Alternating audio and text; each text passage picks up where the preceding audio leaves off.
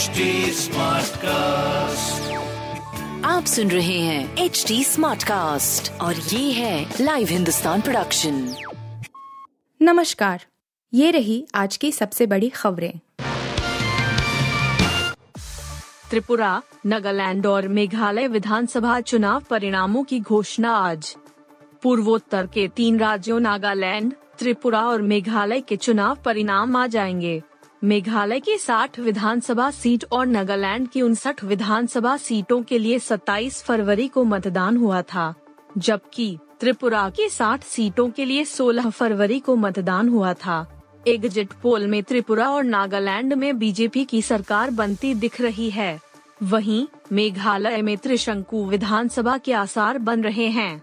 आपको बता दें कि तीनों ही राज्य में जमकर वोट पड़े थे। इसके अलावा आज तमिलनाडु की रोड, पूर्व सीट, पश्चिम बंगाल की सागरदिघी और झारखंड की रामगढ़ सीट पर हुए उपचुनाव के नतीजे भी घोषित किए जाएँगे। इन सीटों पर 27 फरवरी को मतदान हुआ था। साथ ही, महाराष्ट्र में कस्बा पेठ और चिंचवाड़ सीट पर हुए उपचुनाव के भी आज नतीजे घोषित किए जाएँगे। राजनाथ सिंह के घर आरएसएस और बीजेपी के दिग्गज नेताओं ने किया मंथन। भाजपा और राष्ट्रीय स्वयंसेवक संघ के प्रमुख नेताओं ने बुधवार देर शाम आगामी लोकसभा चुनावों को लेकर विभिन्न मुद्दों पर विचार विमर्श किया बैठक में आने वाले कुछ विधानसभा चुनाव को लेकर भी चर्चा की गई। साथ ही संगठनात्मक समीक्षा में कुछ बदलाव किए जाने की भी बात कही गई। यह समन्वय बैठक लगभग चार घंटे चली मंगलवार देर शाम रक्षा मंत्री राजनाथ सिंह के घर पर हुई इस बैठक में भाजपा से राजनाथ सिंह के साथ गृह मंत्री अमित शाह, पार्टी अध्यक्ष जेपी नड्डा और संगठन महासचिव बी एल संतोष मौजूद थे। संघ की तरफ़ से सरकार्यवाह दत्तात्रेय होस बोले, सह सरकार्यवाह अरुण कुमार, आरएसएस के वरिष्ठ नेता सुरेश सोनी बैठक में मौजूद रहे। बर्फबारी से बदला मौसम का मिजाज, इन राज्यों में पाँच दिनों तक बारिश के आसार। जम्मू कश्मीर, हिमाचल प्रदेश समेत अन्य पहाड़ी राज्यों में ताज़ा बर्फबारी का असर मैदान में दिखाई पड़ रहा है। दिल्ली एनसीआर में बुधवार को बूंदाबांदी हुई। मौसम विभाग के मुताबिक, गुरुवार को कुछ इलाकों में बादल छाए रहेंगे। इसके अलावा न्यूनतम तापमान में भी कमी आने की संभावना है। मौसम विभाग द्वारा देर रात जारी अपडेट्स के मुताबिक, पश्चिम बंगाल और असम के कुछ इलाकों में आज बारिश हो सकती है।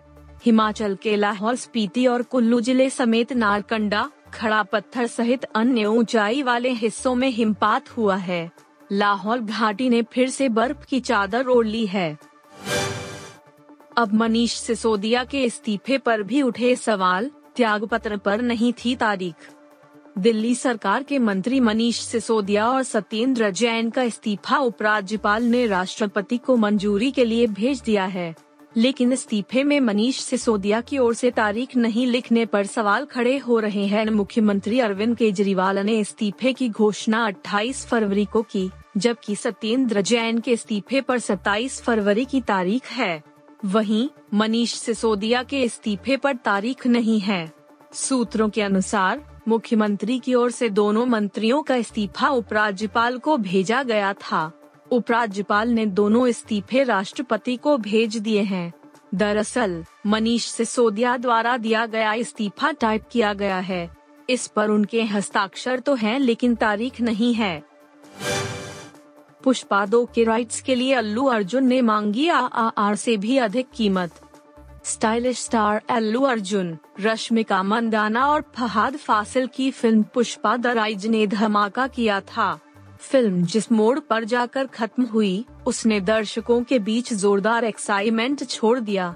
सिनेमा लवर्स अब पुष्पा द रूल का इंतज़ार कर रहे हैं। इस बीच पुष्पा दो के राइट्स को लेकर एक बड़ा अपडेट आया है। कहा जा रहा है कि अल्लू अर्जुन ने पुष्पा दो के लिए आर से भी अधिक मोटी रकम मांगी है। आप सुन रहे थे हिंदुस्तान का डेली न्यूज़ रैप, जो एच टी स्मार्ट कास्ट की एक बीटा संस्करण का हिस्सा है। आप हमें फेसबुक ट्विटर और इंस्टाग्राम पे एट एच टी या podcasts@hindustantimes.com पर ईमेल के द्वारा सुझाव दे सकते हैं।